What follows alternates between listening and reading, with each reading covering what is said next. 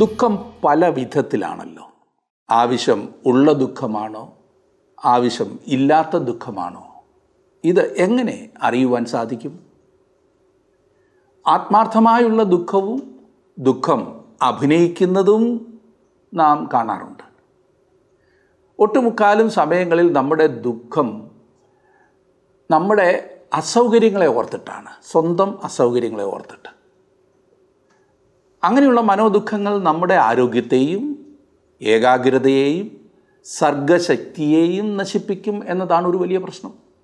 എന്നാൽ മറ്റുള്ളവരുടെ അസൗകര്യങ്ങളെ മറ്റുള്ളവരുടെ വേദനകളെ ഓർത്തുള്ള മനോദുഃഖം നമ്മുടെ നന്മയ്ക്കും മറ്റുള്ളവരുടെ അനുഗ്രഹത്തിനും നിലനിൽക്കുന്ന പ്രയോജനം കൊണ്ടുവരുന്നതിനും സഹായിക്കുന്നതാകുന്നു എന്ന് നാം എപ്പോഴും ഓർക്കണം. ലോകത്തിൽ വിലപ്പെട്ട നേട്ടങ്ങൾ കൈവരിച്ചവരൊക്കെ മറ്റുള്ളവരുടെ അസൗകര്യങ്ങൾ കണ്ട് അത് അവരുടെ ഉള്ളിൽ ഭാരമായി പരിണമിച്ചതിനാൽ ആകുന്നു അങ്ങനെ ചെയ്തത്. എന്നാൽ ഈ പ്രവണത സ്വാഭാവികമല്ല കേട്ടോ. നാം എല്ലാം സ്വയകേന്ദ്രീകൃതമായി മാത്രം ചിന്തിക്കുന്ന പ്രവണതയുള്ളവരാണ്. അതിനപ്പുറം ചിന്തിക്കണമെങ്കിൽ നമുക്ക് ആവശ്യം ദൈവകൃപയാണ്. അതില്ല എങ്കിൽ മറ്റുള്ളവരെക്കുറിച്ചുള്ള ഭാരം പറയുമ്പോൾ തന്നെ സ്വാർത്ഥ ലക്ഷ്യങ്ങൾ അതിൽ ഒളിപ്പിച്ചു വച്ചിരിക്കും. നമ്മിലുള്ള മനോദുഃഖം ആത്മാർത്ഥമാണോ ആവശ്യമാണോ അനാവശ്യമാണോ എന്ന് ഒന്ന് പരിശോധിക്കുവാൻ നമുക്ക് കഴിയണം. നാം ഈ ദിവസങ്ങളിൽ ചിന്തിച്ചു കൊണ്ടിരിക്കുന്ന നെഹമ്യാവിന്റെ ജീവിതം ഒരു നല്ല ഉദാഹരണമാകുന്നു. എഴുപത് വർഷത്തെ പ്രവാസ ജീവിതത്തിന് ശേഷം പേർഷ്യൻ രാജാവായിരുന്ന കോരസിന്റെ അനുമതിയോടെ യഹൂദന്മാരിൽ ഒരു കൂട്ടം എരുസലേമിലേക്ക് മടങ്ങി വന്നു. അവർ വന്നതിന്റെ ഉദ്ദേശം ബാബിലോന്യർ നശിപ്പിച്ച ദൈവാലയം വീണ്ടും പണിയുക എന്നതായിരുന്നു. എന്നാൽ അവിടെ ഉണ്ടായ എതിർപ്പുകൾ കാരണം ആദ്യം വന്ന ജനം ദൈവാലയ പണി എന്ന തങ്ങളുടെ ആ ഉദ്യമത്തിൽ നിന്നും മാറി സ്വന്തം സൗകര്യങ്ങൾ വർദ്ധിപ്പിക്കുവാൻ പരിശ്രമിച്ച് പണിയെടുത്തു. എന്നാൽ പ്രവാചകന്മാരായിരുന്ന ഹഗായിയും സക്രിയാവും അവരെ പ്രോത്സാഹിപ്പിച്ച് ദേവാലയ പണി പുനരാരംഭിച്ചു. ഇരുപത്തിയൊന്ന് വർഷങ്ങൾക്ക് ശേഷം പുതിയ ദേവാലയം പ്രതിഷ്ഠിച്ചു. അങ്ങനെ പ്രതിഷ്ഠിക്കപ്പെട്ട ദേവാലയത്തിൽ ശുശ്രൂഷ ചെയ്യുവാൻ പ്രവാസത്തിൽ പുരോഹിതനായിരുന്ന എസ്രായുടെ നേതൃത്വത്തിൽ ബി സി നാനൂറ്റി അൻപത്തി എട്ടിൽ ഒരു കൂട്ടം ആളുകൾ യെരുസലേമിലേക്ക് വന്നു. അവരുടെ ശ്രദ്ധ ദൈവാലയമായിരുന്നു അതിലെ ശുശ്രൂഷ. ഈ സമയത്ത് നെഹമ്യാവ് പേർഷ്യൻ രാജധാനിയിൽ വളരെ ഉന്നതമായ ഒരു ജോലിയിലായിരുന്നു. ലോകപ്രകാരം അവന് യാതൊരു കുറവും ഉണ്ടായിരുന്നില്ല. എന്നാൽ അവന്റെ ചിന്ത എപ്പോഴും ദൈവത്തിന്റെ ജനത്തെക്കുറിച്ചും ദൈവാലയത്തെക്കുറിച്ചും എരുശലേം പട്ടണത്തെക്കുറിച്ചുമായിരുന്നു. അങ്ങനെ ഇരിക്കുമ്പോൾ എരുശലേമിന്റെ മോശമായ അവസ്ഥയെക്കുറിച്ച് അവന് അറിവ് കിട്ടി. അത് അവന് വലിയ ദുഃഖമായി. എന്നാൽ താൻ വഹിച്ചിരുന്ന ആ ജോലിയിൽ ഒരു വാടിയ മുഖത്തോടായിരിക്കുന്നത് തന്റെ ജോലി തന്നെ നഷ്ടപ്പെടുവാൻ കാരണമാകാം. അതുകൊണ്ട് തന്നെ മൂന്ന് മാസത്തിലേറെ അവൻ തന്റെ മനോദുഃഖം മുഖത്ത് കാണിക്കാതെ ശ്രദ്ധിച്ചു. പ്രാർത്ഥനയിലും ഉപവാസത്തിലുമായിരുന്നു അവൻ. തന്റെ ദേശത്തെക്കുറിച്ചുള്ള വേദന രാജാവ് അറിയരുത് എന്ന് അവൻ ആഗ്രഹിച്ചു. എന്നാൽ നെഹമ്യാവിന്റെ ആത്മാർത്ഥമായ ദുഃഖം ദൈവം രാജാവിന് കാണിച്ചു കൊടുത്തു. അവൻ നെഹമ്യാവിന്റെ ദുഃഖത്തിന്റെ കാരണം ആരാഞ്ഞു. അതിനുള്ള പരിഹാരം ചെയ്യുവാൻ നെഹമ്യാവിന് രാജാവ് അധികാരം നൽകി. മറ്റുള്ളവരുടെ വേദന നമ്മുടെ വേദനയാകുമ്പോൾ അത് അടക്കി വെക്കുവാൻ കഴിയില്ല സുഹൃത്തെ. അത് എങ്ങനെയും പുറത്തു ചാടും. അതിനുള്ള പരിഹാരം ദൈവം ചെയ്തു തരികയും ചെയ്യും.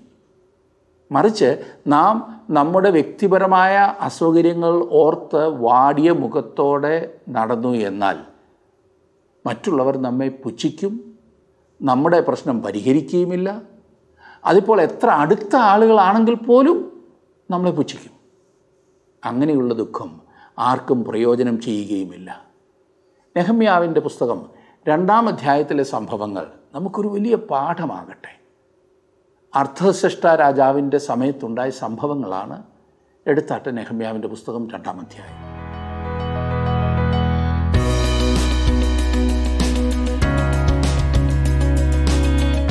അർത്ഥകശിഷ്ട രാജാവിന്റെ ഇരുപതാം ആണ്ടിൽ നീസാൻ മാസത്തിൽ ഞാൻ ഒരിക്കൽ രാജാവിന്റെ മുൻപാകെ ഇരുന്ന് വീഞ്ഞെടുത്ത് അവന് കൊടുത്തു. ഞാൻ ഇതിനു മുമ്പ് ഒരിക്കലും അവന്റെ സന്നിധിയിൽ കുണ്ഠിതനായിരുന്നിട്ടില്ല. ദാനിയൽ പറഞ്ഞ എഴുപത് ആഴ്ചവട്ടക്കാലം ആരംഭിക്കുന്നത് ഈ പ്രത്യേക ഭാഗത്താണ്. അർദ്ധശിഷ്ട രാജാവിന്റെ ഇരുപതാം ആണ്ടിൽ. ചരിത്രത്തിലെ വളരെ പ്രധാനപ്പെട്ട ഒരു തീയതിയാകുന്നു ഇത്. ഈ മനുഷ്യൻ നെഹമ്യാവ് ഒരു സന്തോഷമുള്ള ആഹ്ലാദമുള്ള മുഖത്തോടു കൂടിയവനായിരുന്നു എന്ന് നാം കാണുവാൻ പോകുകയാണ്. അവനെ പരിചയപ്പെട്ടിരിക്കുവാൻ ഞാൻ പ്രത്യേകം ശ്രദ്ധിക്കുമായിരുന്നു. അങ്ങനെ ഉള്ളവരുമായി ബന്ധം സ്ഥാപിച്ചിരിക്കുന്നത് എല്ലായ്പ്പോഴും ആനന്ദകരമാകുമല്ലോ. താങ്കൾ അറിയുവാൻ ആഗ്രഹിക്കുന്ന ഇടപഴകുവാൻ താല്പര്യപ്പെടുന്ന വിധത്തിലുള്ള ഒരു ആത്മായനാകുന്നു അവൻ. അവന് രാഷ്ട്രീയമായ ഒരു ജോലി ഉണ്ടായിരുന്നു. അതായത് രാജാവിന്റെ പാനപാത്രവാഹകൻ രാജാവിന് ഭക്ഷിപ്പാനായി കൊണ്ടുവരുന്നതെന്തും ആദ്യം രുചിക്കുകയാണ് അവന്റെ ജോലി. ഉദാഹരണത്തിന് രാജാവിന് ഒരു ഗ്ലാസ് വീഞ്ഞ് കൊടുക്കുന്ന പക്ഷം നെഹമ്യാവ് അത് ആദ്യം രുചിച്ചു നോക്കും. എല്ലാ വിധത്തിലും അത് നല്ലതെന്ന് നെഹമ്യാവ് സമ്മതിച്ചാൽ രാജാവ് വീഞ്ഞും കുടിക്കും. പാനപാത്രവാഹകൻ എന്ന അവന്റെ ഉത്തരവാദിത്വം അപകടകരമായ ഒന്നാകുന്നു എന്ന് ഇപ്പോൾ മനസ്സിലായല്ലോ. പാനപാത്രവാഹകൻ എന്ന നെഹമ്യാവിന്റെ ജോലി അവൻ മിക്കവാറും എല്ലാ സമയവും രാജസന്നിധിയിലായിരിക്കുവാൻ നിർബന്ധിക്കുന്നതായിരുന്നു. അങ്ങനെ വരുമ്പോൾ സ്വാഭാവികമായി അവൻ രാജാവിന്റെ ഒരു സ്നേഹിതൻ ആയിരിക്കും. മിക്കവാറും സമയങ്ങളിൽ രാജാവിന് ഒരു തീരുമാനം എന്തെങ്കിലും എടുക്കേണ്ടതായി വരുമ്പോൾ ഞാൻ ചിന്തിക്കുന്നത് അവൻ മുൻപിൽ നിൽക്കുന്ന നെഹമ്യാവിനോട് ചോദിക്കും ഈ വിഷയത്തെക്കുറിച്ച് നീ എന്താണ് നെഹമ്യാവെ ചിന്തിക്കുന്നത്?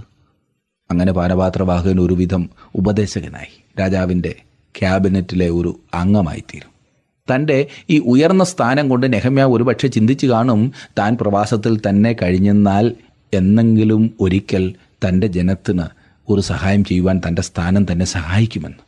അതുകൊണ്ടായിരിക്കും എരുസലേമിൽ നിന്ന് വന്ന തന്റെ സഹോദരന്മാരെ കണ്ടപ്പോൾ എരുസലേമിൽ കാര്യങ്ങളൊക്കെ എങ്ങനെ പോകുന്നു എന്നവൻ ചോദിച്ചത്.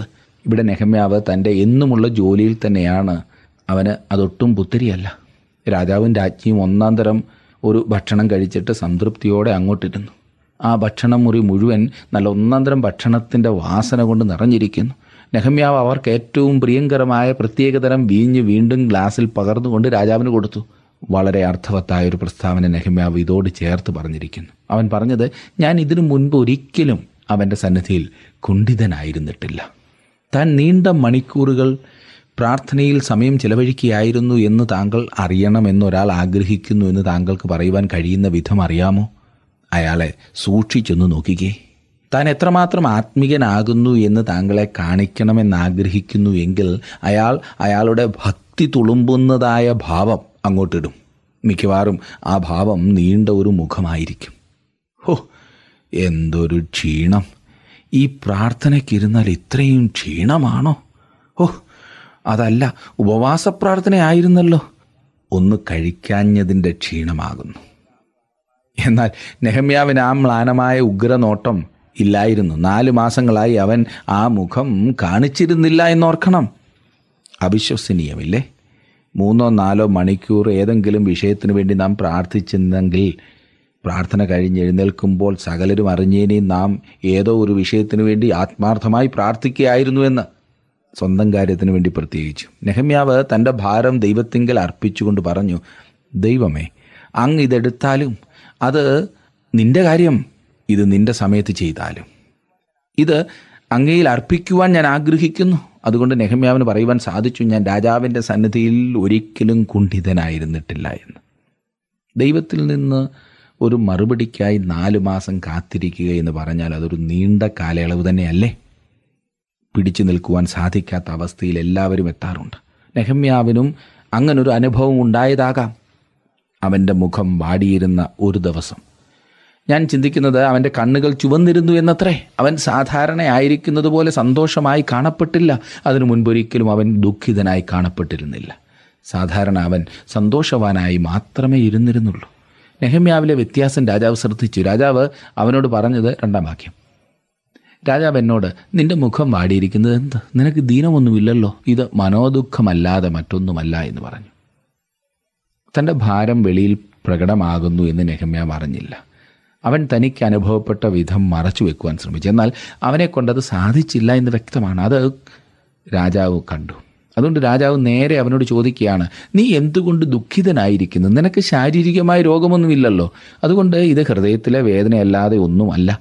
നിന്നെ എന്തോ ഭാരപ്പെടുത്തുന്നു. അതെന്താകുന്നു എന്ന് എന്നോട് പറഞ്ഞാൽ രാജാവിന്റെ ചോദ്യത്തിങ്കിൽ നെഹമ്യാവ് ആകെ ഭാരപ്പെട്ടു ഭയപ്പെട്ടു. നെഹമ്യാവിന്റെ സത്യസന്ധതയെ ഞാൻ അഭിനന്ദിക്കുകയാണ്. പല നേതാക്കന്മാരും തങ്ങളുടെ ബലഹീനതയെ ഒരിക്കലും സമ്മതിക്കുകയില്ല. നെഹമ്യാവ് അങ്ങനെ ആയിരുന്നില്ല. രാജാവ് എന്നോട് ചോദിച്ചപ്പോൾ ഞാൻ ഏറ്റവും ഭയപ്പെട്ടു എന്ന് നെഹമ്യാവ് സത്യസന്ധമായിട്ടാണ് പറയുന്നത്. താങ്കൾ എത്ര വലിയ ആൾ ആകുന്നെങ്കിലും താങ്കളുടെ ജീവിതത്തിലെ കുറവുകളെ മറച്ചു വെക്കുന്നതിനേക്കാൾ അത് വെളിച്ചത്ത് കൊണ്ടുവരുന്നതാണ് സമ്മതിക്കുന്നതാണ് എപ്പോഴും നല്ലത്. നെഹമ്യാവ് ഭയപ്പെട്ടതിന് കാരണമുണ്ട്. രാജാവിന്റെ മുൻപിൽ നിൽക്കുന്നവർ ദുഃഖത്തോടിരിക്കുവാൻ പാടില്ലായിരുന്നു. മൂന്നാം വാക്യം നോക്കിക്കേ. അപ്പോൾ ഞാൻ ഏറ്റവും ഭയപ്പെട്ടു. രാജാവിനോട് രാജാവ് ദീർഘായുസായിരിക്കട്ടെ. എന്റെ പിതാക്കന്മാരുടെ കല്ലറകളുള്ള പട്ടണം ശൂന്യമായി. അതിന്റെ വാതിലുകൾ തീ കൊണ്ട് വെന്തും കിടക്കെ. എന്റെ മുഖം വാടാതെ ഇരിക്കുന്നത് എങ്ങനെയെന്ന് പറഞ്ഞു. നെഹമ്യാവ് പറഞ്ഞത് രാജാവ് ദീർഘായുസായിരിക്കട്ടെ. രാജാവ് നല്ല ആരോഗ്യത്തോടെ ആയിരിക്കുവാൻ നെഹമ്യാവ് ആഗ്രഹിച്ചു. എന്നിട്ട് തന്നെ ഭാരപ്പെടുത്തുന്ന കാര്യം നെഹമ്യാവ് രാജാവിനെ അറിയിച്ചു. എന്റെ പിതാക്കന്മാരുടെ കല്ലറകളുള്ള പട്ടണം ശൂന്യമായും. അതിന്റെ വാതിലുകൾ തീ കൊണ്ട് വെന്തും കിടക്കെ എന്റെ മുഖം വാടാതെ ഇരിക്കുന്നത് എങ്ങനെ രാജാവേ? തന്റെ ഭയം വെളിപ്പെടുത്തുന്നതിന് നെഹമ്യാവിന് ബുദ്ധിമുട്ടൊന്നുമില്ലായിരുന്നു. എന്നാൽ ആ ഭയം താൻ എന്ത് ചെയ്യുവാൻ ദൈവം തന്നെ വിളിച്ചാക്കിയോ അത് ചെയ്യുന്നതിൽ നിന്നും അവനെ പിന്തിരിപ്പിച്ചില്ല. അവൻ തന്റെ ഭാരം രാജാവിനോട് തുറന്നു പറഞ്ഞു. നമ്മുടെ ഭയങ്ങൾ നമ്മെ ഭരിക്കുവാൻ നാം അനുവദിക്കുമ്പോൾ നാം നമ്മുടെ ഭയങ്ങളെ നമ്മുടെ ദൈവത്തെക്കാൾ വലുതായി കാണും. ഇല്ലേ? താങ്കളെക്കുറിച്ച് ദൈവം ആഗ്രഹിക്കുന്ന ഏതെങ്കിലും ഒരു കാര്യം ചെയ്യുന്നതിൽ നിന്നും ഭയം താങ്കളെ പിൻപോട്ട് പിടിക്കുന്നുണ്ടോ? താങ്കളുടെ സകല ഭയങ്ങളെക്കാളും വലുതാണ് നമ്മുടെ ദൈവം. ദൈവമാകുന്നു വിളിച്ചിരിക്കുന്നതെന്നും അത് സാധിക്കുവാൻ ദൈവം താങ്കളെ സഹായിക്കുമെന്നും വിശ്വസിക്കുക. നാലാം വാക്യം. രാജാവ് എന്നോട് നിന്റെ അപേക്ഷ എന്തെന്ന് ചോദിച്ചു? ഉടനെ ഞാൻ സ്വർഗത്തിലെ ദൈവത്തോട് പ്രാർത്ഥിച്ചിട്ട്. നെഹമ്യാവ് ഉടനെ പ്രാർത്ഥിച്ചു. തന്റെ ഹൃദയത്തിലെ ഭാരം ആഗ്രഹം രാജാവിനോട് അറിയിക്കുവാൻ തക്കതായ വാക്കുകൾക്ക് വേണ്ടി നെഹമ്യാവ് ദൈവത്തോട് പ്രാർത്ഥിച്ചു. അതെ രാജാവിന്റെ സന്നിധിയിൽ വെച്ച് തന്നെ പ്രാർത്ഥിച്ചു. പെട്ടെന്ന് അവൻ പ്രാർത്ഥിച്ച എട്ട് സന്ദർഭങ്ങളെ ഈ പുസ്തകത്തിൽ നമുക്ക് കാണാവുന്നതാണ്. അതെ ഏത് സമയത്ത് നെഹമ്യാവ് പ്രാർത്ഥിച്ചു? മറ്റുള്ളവരോട് സംസാരിക്കുമ്പോൾ പോലും ദൈവത്തോട് അത്രമാത്രം അടുത്ത ഒരു ബന്ധം നിലനിർത്തിയിരുന്ന വ്യക്തിയായിരുന്നു നെഹമ്യാവ് എന്ന് നമുക്ക് കാണുവാൻ സാധിക്കും. അതെ ദൈവത്തോട് ശക്തമായ നിരന്തരമായൊരു ബന്ധം സ്ഥാപിച്ചിട്ടുള്ളവർക്ക് മാത്രമേ ആവശ്യത്തിന്റെ മുഖത്തോടിച്ചെന്ന് അവങ്കിൽ നിന്നും അനുഗ്രഹങ്ങൾ പ്രാപിക്കുവാൻ കഴിയൂ. അഞ്ചാം വാക്യം നോക്കിക്കേ.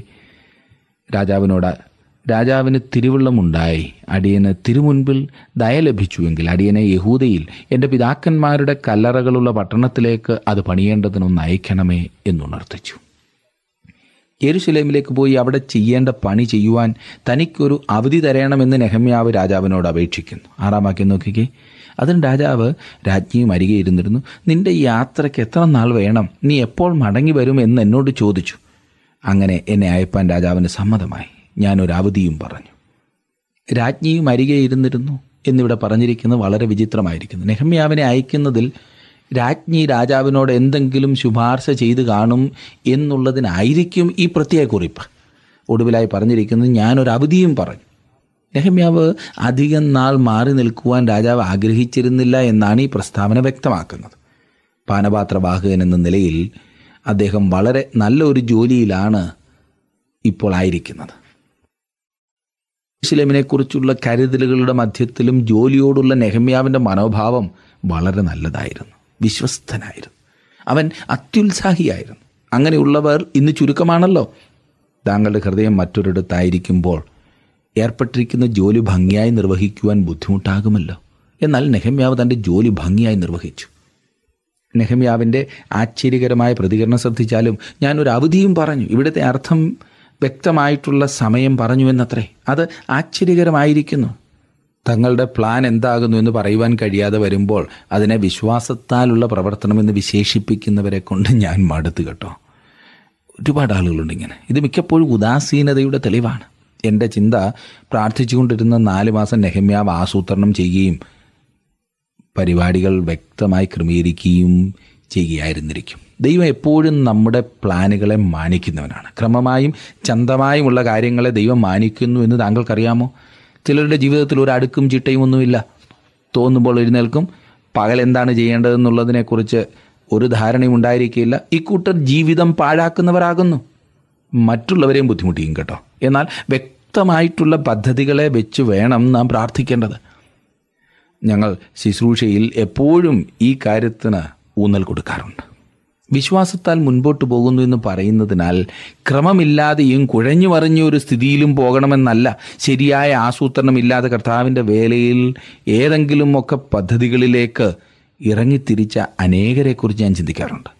ഇതെന്നെ എവിടേക്ക് നയിക്കുമെന്നോ ഇത് എങ്ങനെ എനിക്ക് വ്യക്തമായി അവതരിപ്പിക്കുവാൻ സാധിക്കുമെന്നോ ഇതിൽ അഭിമുഖീകരിക്കേണ്ടി വരുന്ന പ്രശ്നങ്ങൾ എന്തൊക്കെയായിരിക്കുമെന്നോ ഇതിന്റെ ലക്ഷ്യങ്ങൾ എന്തൊക്കെയാണെന്നോ ഇതിന് നൽകേണ്ട വില എന്താണ് ഏതൊരു മാർഗമാകുന്നു അവലംബിക്കേണ്ടത്? എന്നിത്യാദി ചോദ്യങ്ങൾക്ക് ശരിയായ മറുപടി നൽകാതെ പ്ലാൻ ചെയ്ത് മുൻപോട്ടിറങ്ങുവാൻ ശ്രമിക്കുന്ന ആളുകളെ ഞാൻ കണ്ടിട്ടുണ്ട്. പരാജയം നിശ്ചയമാണ് കേട്ടോ. വളരെ ഉത്സാഹത്തോടെ ശുശ്രൂഷയ്ക്ക് ഇറങ്ങിത്തിരിച്ചു എങ്കിലും അധികം താമസിക്കാതെ എല്ലാം ഇട്ടെറിഞ്ഞ് തങ്ങളുടെ പാട് നോക്കിയ അനേകരുണ്ട്. എന്നാൽ ഞാൻ ഓർപ്പിക്കട്ടെ ആസൂത്രണം ചെയ്യുക എന്നത് കഠിന ജോലിയാണ്. ജോലി എടുക്കുന്നതിനെ പോലെ ആവേശം ഉളവാക്കുന്നതായിരിക്കില്ല ചിന്തിക്കുന്നത്. എന്നാൽ അതില്ലാതെ ചിന്താക്കുഴപ്പങ്ങൾ മാത്രമേ ഉണ്ടായിരിക്കൂ. നല്ല നേതാക്കന്മാർ തങ്ങളുടെ വീട്ടുപാഠം ചെയ്യും എന്നത് തീർച്ചയാണ്. താങ്കളുടെ വിലപ്പെട്ട നിർദ്ദേശങ്ങളും അഭിപ്രായങ്ങളും പ്രാർത്ഥനാ വിഷയങ്ങളും ഇന്ന് തന്നെ ഞങ്ങളെ വിളിച്ചറിയിക്കുക. വിളിക്കേണ്ട number eight two eight one three eight four four five five.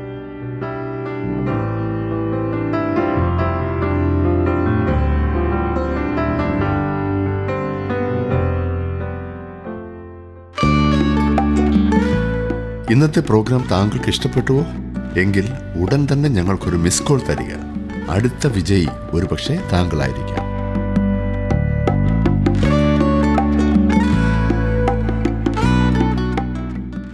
ഏഴാം വാക്യത്തിൽ നാം വായിക്കുന്നത് രാജാവിന് തിരുവള്ളം ഉണ്ടായി ഞാൻ യഹൂദയിൽ എത്തും വരെ നദിക്കക്കരെയുള്ള ദേശാധിപതിമാർ എന്നെ കടത്തിവിടേണ്ടതിന് അവർക്ക് എഴുത്തുകളും. തന്റെ യാത്ര വളരെ പ്രയാസമുള്ള ഒന്നായിരിക്കുമെന്ന് നെഹമ്യാവ് ഗ്രഹിച്ചു. അതും എണ്ണൂറ് മൈലുകൾ പരിമിതമായ യാത്രാ സൗകര്യത്തിൽ പോകുക എന്ന് പറഞ്ഞാലോ? അതുകൊണ്ട് തന്നെ താൻ കടന്നു പോകുന്ന ദേശങ്ങളിലെ ദേശാധിപതിമാർക്ക് വേണ്ട എഴുത്തുകളും അവന് സംരക്ഷണം ലഭിക്കേണ്ടതിന് വേണ്ട പദ്ധതികളും നെഹമ്യാവ് രാജാവിനോട് ചോദിച്ചു. ഒന്നിനും ഒരു തടസ്സം വരാതിരിക്കുവാൻ നെഹമ്യാവ് വേണ്ട മുൻകരുതലുകളെല്ലാം എടുത്തിരുന്നു. എട്ടാം വാക്യത്തിൽ നാം വായിക്കുന്നത് ആലയത്തോട് ചേർന്ന കോട്ട വാതിലുകൾക്കും പട്ടണത്തിന്റെ മതിലിനും ഞാൻ ചെന്ന് പാർപ്പാനിരിക്കുന്ന വീട്ടിനും വേണ്ടി ഉത്തരം മുതലായവ ഉണ്ടാക്കുവാൻ രാജാവിന്റെ വനവിചാരകനായ ആസാഫ് എനിക്ക് മരം തരേണ്ടതിന് അവനൊരു എഴുത്തും നൽകണമേ എന്നും ഞാൻ രാജാവിനോട് അപേക്ഷിച്ചു. എന്റെ ദൈവത്തിന്റെ ദയുള്ള കൈ എനിക്ക് അനുകൂലമായിരുന്നതുകൊണ്ട് രാജാവ് അത് എനിക്ക് തന്നു. നെഹമ്യാവ് ദൈവത്തിൽ ആശ്രയിച്ചു എന്നത് സത്യം. എന്നാൽ ഒരു സർക്കാർ ഉദ്യോഗസ്ഥൻ എന്ന നിലയ്ക്ക് ഔദ്യോഗികമായ സഹായം അഭ്യർത്ഥിക്കുന്നതിന് അവൻ മടിച്ചില്ല. എത്ര താല്പര്യത്തോടെയാണ് നെഹമ്യ വെരുശലേമിന്റെ മതിലുകൾ പണിയുവാൻ ഇറങ്ങിത്തിരിച്ചത്. അവൻ തന്റെ സുഖസൗകര്യങ്ങളും സ്ഥാനമാനങ്ങളും എല്ലാം അതിനായി വലിച്ചെറിഞ്ഞു. എന്നാൽ അവന്റെ സതുദ്ദേശത്തെ ചോദ്യം ചെയ്യുന്ന ഒരു കൂട്ടർ രണ്ടാം അധ്യായത്തിന്റെ ഒൻപതാം വാക്യം മുതൽ മുൻപോട്ട് പഠിക്കുമ്പോൾ എഴുന്നേൽക്കുന്നത് നാം കാണുന്നു. ഒൻപതാം വാക്യത്തിൽ നാം കാണുന്നത് അങ്ങനെ ഞാൻ നദിക്ക് അക്കരെയുള്ള ദേശാധിപതിമാരുടെ അടുക്കൽ വന്ന്. രാജാവിന്റെ എഴുത്ത് അവർക്ക് കൊടുത്തു. രാജാവ് പടനായകന്മാരെയും കുതിരച്ചേവകരെയും എന്നോടുകൂടെ അയച്ചിരുന്നു. പേർഷ്യയിലെ സൈന്യത്തിന്റെ ഒരു വലിയ പങ്ക് നെഹമ്യാവിന്റെ കൂടെ തിരിച്ചു എന്ന് തോന്നുമാറാകുന്നു ഇവിടുത്തെ വിശദീകരണം. നെഹമ്യാവിനെ സംരക്ഷിക്കുവാൻ ദൈവം രാജാവിന്റെ ഹൃദയം തുറന്നു. ദൈവത്തിന്റെ കരം അവന്റെ മേലുണ്ടെന്ന് അവൻ അറിഞ്ഞു. വളരെയേറെ സുരക്ഷ സന്നാഹങ്ങളോടെയാണ് നെഹമ്യാവ് പോയത്. എസ്ര ഇതുപോലെ പോയപ്പോഴത്തെ അവന്റെ മനോഭാവം ഓർക്കുന്നില്ലേ? യെരുസലേമിലേക്ക് പോയി ദേവാലയം പണിയുന്നതിനുള്ള അനുമതി എസ്ര ചോദിച്ചപ്പോൾ തങ്ങളുടെ യാത്രയിൽ ഒരു സംരക്ഷണം ചോദിക്കണമെന്നും എസ്രായ്ക്കുണ്ടായിരുന്നു. എന്നാൽ ദൈവം തന്നെ നോക്കി വിളിക്കുന്നവരെ സംരക്ഷിക്കുന്ന വിധവും കരുതുന്ന വിധവും ഒക്കെ നേരത്തെ രാജാവിനോട് പറഞ്ഞിട്ടുള്ള എസ്ര തന്റെ ആവശ്യ സമയത്ത് രാജാവിൽ നിന്നും സഹായം ആവശ്യപ്പെടുന്നതിൽ ലജ്ജിച്ചു എന്ന് കാണുന്നു. അങ്ങനെ പോയി ചോദിച്ചാൽ രാജാവ് എങ്ങനെ പ്രതികരിക്കുമെന്ന് എസ്ര ഭയപ്പെട്ടു. എന്നാൽ നെഹമ്യാവ് ചിന്തിച്ചത് താനൊരു സർക്കാർ ഉദ്യോഗസ്ഥനാകയാൽ സംരക്ഷണം ചോദിക്കുന്നത് തന്റെ അവകാശമാകുന്നു എന്നത്ര ഏതായാലും നെഹമ്യാവിന് നല്ല സംരക്ഷണം രാജാവിൽ നിന്ന് ലഭിച്ചു. എന്നെ ശ്രദ്ധിക്കുന്ന പ്രിയ സഹോദര പ്രിയ സഹോദരി ദൈവം നമ്മെ എല്ലാവരെയും ഒരേപോലെ അല്ല നടത്തുവാൻ ആഗ്രഹിക്കുന്നത്. അവൻ എസ്രായെ ഒരു വഴിയിലൂടെ നടത്തി നെഹമ്യാവിനെ വേറൊരു വഴിയിലൂടെ നടത്തി. അവിടുന്ന് താങ്കളെ ഒരു വഴി നടത്തും എന്നെ വേറൊരു വഴിയിലൂടെ നടത്തും. എല്ലാവരെയും ഒരേ അനുഭവത്തിലൂടെ നടത്തണമെന്നില്ല കേട്ടോ. ഞാൻ എന്റെ ശുശ്രൂഷയിലൂടെ മുൻപോട്ട് വന്നപ്പോൾ അതിന്റെ ആരംഭത്തിൽ കാണിച്ചിരുന്ന ഒരു മണ്ടത്തരം ഏതെങ്കിലും ഒരു പ്രസംഗനെ അനുകരിച്ച് പ്രസംഗിക്കുവാൻ ശ്രമിക്കുന്നതായിരുന്നു. കൊള്ളാമില്ലേ? അദ്ദേഹം വളരെ വിജയിച്ചിരുന്ന ഒരു മഹാനായ ഒരു ദൈവമനുഷ്യനായിരുന്നു. എന്നാൽ ഞാൻ ഞാനായിരിക്കണമെന്ന് ഞാൻ പെട്ടെന്ന് മനസ്സിലാക്കി. ഇന്ന് ഈ അനുകരണം വളരെയാണ് കേട്ടോ. ഇന്നാര് പ്രാർത്ഥിക്കുന്നത് പോലെ പ്രാർത്ഥിക്കുക ഇന്നാര് പ്രസംഗിക്കുന്നത് പോലെ പ്രസംഗിക്കുക ഇന്നാര് പാടുന്നത് പോലെ പാടുക. ഛേ മറ്റ് ഒരു മനുഷ്യന്റെ പകർപ്പായി തീരുവാൻ ആഗ്രഹിക്കുന്നത് എത്ര പരിതാപകരമാകുന്നു. ദൈവം നമ്മെ അതുപോലെ നയിച്ചെന്ന് വരില്ല. ഒരിടത്തുണ്ടായ ഒരു സംഭവം പോലെ മറ്റൊരിടത്തുണ്ടാകണമെന്നുമില്ല. അതുകൊണ്ടാണ് ഞാൻ പറയാറുള്ളത് ബൈബിളിൽ രേഖപ്പെടുത്തിയിട്ടുള്ള ഏതെങ്കിലും സംഭവത്തിൽ നിന്ന് മാത്രം ഒരു ഉപദേശം സ്ഥാപിക്കുവാൻ ശ്രമിക്കരുതെന്ന്. എസ്ര ദേശത്തേക്ക് മടങ്ങിപ്പോയത് രാജാവിന്റെ സംരക്ഷണ സേന ഇല്ലാതെയാണ്. എന്നാൽ നെഹമ്യാവ് പേർഷ്യയിലെ സൈന്യത്തിന്റെ ഒരു വലിയ പങ്ക് തന്നോടുകൂടെ കൊണ്ടുപോയിരുന്നു. ദൈവം രണ്ട് രീതികളെയും ഉപയോഗിക്കും. കഴിഞ്ഞ വാക്യത്തിൽ നെഹമ്യാവ് പറയുന്നതായി നാം കണ്ടത് എന്റെ ദൈവത്തിന്റെ ദയുള്ള കൈ എനിക്ക് അനുകൂലമായിരുന്നത് കൊണ്ട് എന്നത്രേ. ദൈവത്തിന്റെ കൈ അനുകൂലമാണെങ്കിൽ പിന്നെ ജീവിതത്തിൽ പ്രതിസന്ധികളെ നേരിടേണ്ടി വരുമോ? പത്താം വാക്യം തന്നെ ശ്രദ്ധിച്ചാട്ട് വേറെങ്ങും പോകണ്ട അവിടെ നമുക്ക് കാണുവാൻ സാധിക്കും. ഹോരന്യനായ സൻബല്ലത്തും അമോന്യനായ ദാസൻ തോബിയാവും ഇത് കേട്ടപ്പോൾ ഇസ്രായേൽ മക്കൾക്ക് ഗുണം ചെയ്യുവാൻ ഒരു ആൾ വന്നത് അവർക്ക് ഏറ്റവും അനിഷ്ടമായി. നെഹമ്യാവ് ഇവിടെ തന്റെ ഒന്നാമത്തെ എതിർപ്പിനെ നേരിടുകയാണ്. തന്റെ ലക്ഷ്യസ്ഥാനത്തെത്തിയപ്പോൾ അവിടെ അതിനോടകം എതിർപ്പ് ആരംഭിച്ചിരുന്നു. ഇവിടെ മൂന്ന് പേരെയാണ് നാം കാണുവാൻ പോകുന്നത്. ഹോരന്യനായ സൻബല്ലത്ത് അമൂന്യനായ തോബിയാവ് അരാബ്യനായ ഗേശമോ. ഈ മൂന്ന് പേർ ദൈവത്തിന്റെയും അവന്റെ ജനത്തിന്റെയും ശത്രുക്കളായിരുന്നു. അവർ ദേവാലയത്തിന്റെ പണിയെ തടസ്സപ്പെടുത്തുവാൻ ശ്രമിച്ചു. ഇപ്പോൾ അവർ മതിലിന്റെ പുനർനിർമ്മാണം തടസ്സപ്പെടുത്തുവാൻ ശ്രമിക്കുകയാണ്. നെഹമ്യാവ് ഒരു വലിയ കൂട്ടം ദാസന്മാരും സൈന്യവുമായി വന്നപ്പോൾ ദേശം മുഴുവൻ അത് കേട്ടു. ഷെടാ ഈ വന്നിരിക്കുന്നത് ആരാണ്? എന്നറിയുവാൻ അവർ ആഗ്രഹിച്ചു. അവൻ പേർഷ്യയിലെ രാജാവിന്റെ പാനപാത്രവാഹകനാകുന്നു എന്നും അവൻ യഹൂദന്മാരെ സഹായിക്കുവാൻ വരികയാകുന്നു എന്നും അവർ അറിഞ്ഞു. ആ വാർത്ത വരുന്നപ്പോൾ ശത്രു ആകെ സടകുടഞ്ഞെഴുന്നേറ്റു. അവർക്ക് അതൊട്ടും ഇഷ്ടപ്പെട്ടില്ല. ഒരു വാർത്ത എപ്രകാരമാണ് ആളുകൾക്ക് ലഭിക്കുന്നത് എന്നുള്ളത് എല്ലായ്പ്പോഴും രസകരമാണ്. താങ്കൾ ആരാകുന്നു എന്നുള്ളതും വാർത്ത നല്ലതാണോ മോശമാണോ എന്നുള്ളതിനെ ആശ്രയിച്ചിരിക്കും എതിർപ്പ്. സുവിശേഷത്തിന്റെ ശത്രുക്കൾക്ക് സുവിശേഷം എന്നും ദുർവർത്തമാനമാണ്. താങ്കൾ വിശ്വാസത്താൽ നടക്കുകയും നേതൃത്വത്തിനു വേണ്ടി തയ്യാറാകുകയും ചെയ്യുമ്പോൾ കാഴ്ചയാൽ നടക്കുന്നവരുടെ എതിർപ്പിനെ താങ്കൾ നേരിടും. വിശ്വാസത്താലുള്ള ജീവിതത്താൽ അവർ ശാസിക്കപ്പെട്ടു കഴിഞ്ഞു.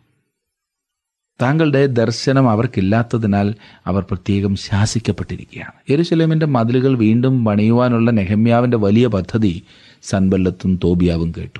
അപ്പോൾ അവർ ആകെ അസ്വസ്ഥരായി. വിമർശനങ്ങളും എതിർപ്പുകളും അനുഭവിക്കേണ്ടി വരുമ്പോൾ താങ്കൾ ദൈവഹിതത്തിന് വെളിയിലാകുന്നു എന്ന് അർത്ഥമില്ല. പറഞ്ഞതുപോലെയുള്ള സാഹചര്യങ്ങൾ പലരെയും സ്വയസഹതാപത്തിലേക്ക് വലിച്ചിഴയ്ക്കും എന്നാൽ അങ്ങനെയല്ല വേണ്ടത്. ഇതുപോലെയുള്ള എതിർപ്പുകൾ താങ്കൾ ദൈവഹിതത്തിന്റെ കേന്ദ്രത്തിൽ തന്നെ ആകുന്നു എന്ന് ഉറപ്പാക്കുകയാണ് വേണ്ടത്. ദൈവജനത്തെ പകയ്ക്കുകയും ദൈവത്തിന്റെ ഉദ്ദേശങ്ങളെ തടയുവാൻ ശ്രമിക്കുകയും ചെയ്യുന്ന കൂട്ടം എല്ലാ തലമുറകളിലും ഉണ്ടായിട്ടുണ്ട്. താങ്കൾ ദൈവത്തിന്റെ വേല ചെയ്യുവാൻ താല്പര്യത്തോടെ ഇറങ്ങുമ്പോൾ ചിലർ താങ്കളെ എതിർക്കും. താങ്കൾ തോൽക്കണേ എന്ന് ആത്മാർത്ഥമായി ആഗ്രഹിക്കുന്നവരും ഉണ്ടാകും കേട്ടോ. താങ്കൾ എതിർപ്പിനെ പ്രതീക്ഷിച്ചാൽ താങ്കൾ അതിനുവേണ്ടി തയ്യാറായിരിക്കും. അത് വരുമ്പോൾ ആശ്ചര്യപ്പെടില്ല. നമ്മോടുകൂടെ ഉള്ളവൻ ഏത് എതിർപ്പിനേക്കാളും വലിയവനാണ് എന്ന് മറക്കരുത്. പതിനൊന്നാം വാക്യത്തിൽ നാം വായിക്കുന്നു ഞാൻ എരുസലേമിൽ എത്തി അവിടെ മൂന്ന് ദിവസം താമസിച്ച ശേഷം ഞാനും എന്നോടുകൂടെ ചില പുരുഷന്മാരും രാത്രിയിൽ എഴുന്നേറ്റു. എന്തായിരുന്നു നെഹമ്യാവ് ചെയ്തിരുന്നത്? നമുക്കറിയില്ല. എന്നാൽ അവന്റെ സാധാരണയുള്ള പ്രവർത്തനങ്ങളിൽ നിന്നും നമുക്ക് മനസ്സിലാക്കുവാൻ സാധിക്കുന്ന അവൻ ദൈവസന്നിധിയിൽ ഇരുന്ന് കൂടുതൽ ആലോചനകൾ ചോദിക്കുകയായിരുന്നിരിക്കും. പന്ത്രണ്ടാം വാക്യത്തിലേക്ക് വരുമ്പോൾ കാണുന്നത് എന്നാൽ എരുസലേമിൽ ചെയ്യുവാൻ എന്റെ ദൈവം എന്റെ മനസ്സിൽ തോന്നിച്ചിരുന്നത് ഞാൻ ആരോടും പറഞ്ഞിട്ടില്ലായിരുന്നു. ഞാൻ കയറിയിരുന്ന മൃഗമല്ലാതെ മറ്റൊരു മൃഗവും എന്നോടുകൂടി ഉണ്ടായിരുന്നില്ല. എരുസലേമിൽ എത്തിയതിന് ശേഷം നെഹമ്യാവ് ആവശ്യമില്ലാത്തൊരു ബഹളമൊന്നും ഉണ്ടാക്കിയില്ല. അതുകൊണ്ട് അവൻ രാത്രിയിൽ ഒരു പരിശോധനയ്ക്കായി വെളിയിൽ പോയി. യഥാർത്ഥ സ്ഥിതി മനസ്സിലാക്കുവാനാണ് ഈ പറഞ്ഞതുപോലെ ചെയ്തത്. അവനോടുകൂടെ വലിയ കൂട്ടം ആളുകളൊന്നുമില്ലായിരുന്നു. നെഹമ്യാവിന് സാഹചര്യത്തെ നേരിടുവാൻ ശരിക്കും അറിയാമായിരുന്നു. പതിമൂന്ന് പതിനാല് വാക്യങ്ങൾ. ഞാൻ രാത്രിയിൽ താഴ്വര വാതിൽ വഴിയായി പെരുമ്പാമ്പുറവെങ്കിലും കുപ്പവാതിൽക്കലും ചെന്ന് യെരുസലേമിന്റെ മതിൽ ഇടിഞ്ഞു കിടക്കുന്നതും വാതിലുകൾ തീ വെച്ച് ചുട്ടിരിക്കുന്നതും കണ്ടു. പിന്നെ ഞാൻ ഉറവ് വാതിൽക്കലേക്കും രാജാവിന്റെ കുളത്തിങ്കിലേക്കും ചെന്നു. എന്നാൽ ഞാൻ കയറിയിരുന്ന മൃഗത്തിന് കടന്നു പോകുവാൻ സ്ഥലം പോരാതിരുന്നു. വളരെയേറെ അവശിഷ്ടങ്ങൾ അവിടെ കിടപ്പുണ്ടായിരുന്നു. അതുവഴി കുതിരപ്പുറത്ത് പോകുവാൻ നെഹമ്യാവിന് സാധിക്കുമായിരുന്നില്ല. അതുകൊണ്ട് അവൻ താഴെ ഇറങ്ങുന്നു. പതിനഞ്ചാം വാക്യം. രാത്രിയിൽ തന്നെ ഞാൻ തോട്ടിന്റെ അരികത്ത് കൂടി ചെന്ന് മതിൽ നോക്കിക്കണ്ടു താഴ്വര വാതിലിൻ വഴിയായി മടങ്ങിപ്പോന്നു. നെഹമ്യാവ് പട്ടണം മുഴുവൻ ഒന്ന് ചുറ്റി. അവൻ അവന്റെ പരിശോധനയെല്ലാം തികച്ചു. പതിനാറാം വാക്യത്തിലേക്ക് നാം വരുമ്പോൾ കാണുന്നത് ഞാൻ എവിടെ പോയി എന്നും എന്ത് ചെയ്തു എന്നും പ്രമാണികൾ ആരും അറിഞ്ഞില്ല. അന്ന് വരെ ഞാൻ യഹൂദന്മാരോടോ പുരോഹിതന്മാരോടോ പ്രഭുക്കന്മാരോടോ പ്രമാണികളോടോ വേലയെടുക്കുന്ന ശേഷം പേരോടോ യാതൊന്നും അറിയിച്ചിരുന്നില്ല. ദൈവത്തിന്റെ വേല ചെയ്യുന്നതിൽ നെഹ്മാവ് എത്രമാത്രം ശ്രദ്ധയും ആസൂത്രണവുമാകുന്നു നൽകുന്നതെന്ന് കണ്ടോ?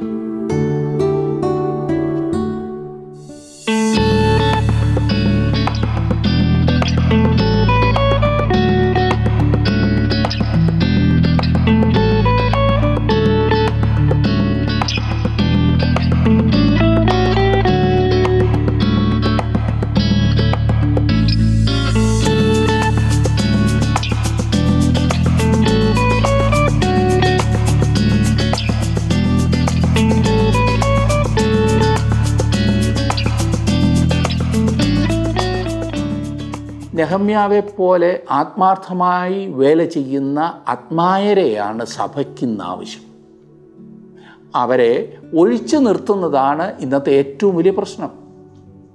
ദൈവമാക്കിയിരിക്കുന്ന ഉത്തരവാദിത്തങ്ങളിൽ നമുക്ക് വിശ്വസ്തയോടെ ആയിരിക്കാം. ഇന്നത്തെ പഠനം ശ്രദ്ധിച്ചതിന് വളരെ നന്ദി.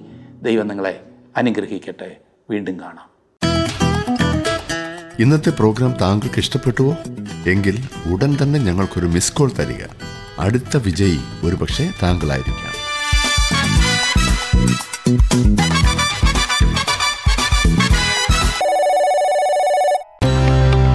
പ്രേക്ഷകരുടെ പ്രത്യേക ശ്രദ്ധയ്ക്ക് ട്രാൻസ് വേൾഡ് റേഡിയോ ഇന്ത്യയുടെ രണ്ടായിരത്തി ഇരുപത്തി മൂന്നിലെ ബൈബിൾ കിസ് എസ്ര നെഹമ്യാവ് എസ്തർ എന്നീ പുസ്തകങ്ങളെ ആധാരമാക്കി പതിനാറ് ഭാഷകളിൽ സെപ്റ്റംബർ മാസം പതിനേഴാം തീയതി ഞായറാഴ്ച രണ്ട് മുപ്പത് പി എം മുതൽ നാല് പി എം വരെ നടത്തപ്പെടുന്നതാണ്. പഠന പുസ്തകം നൂറ് രൂപ നിരക്കിൽ ലഭ്യമാണ്. കൂടുതൽ വിവരങ്ങൾക്ക് സ്ക്രീനിൽ കാണുന്ന നമ്പറുകളിൽ ബന്ധപ്പെടാവുന്നതാണ്.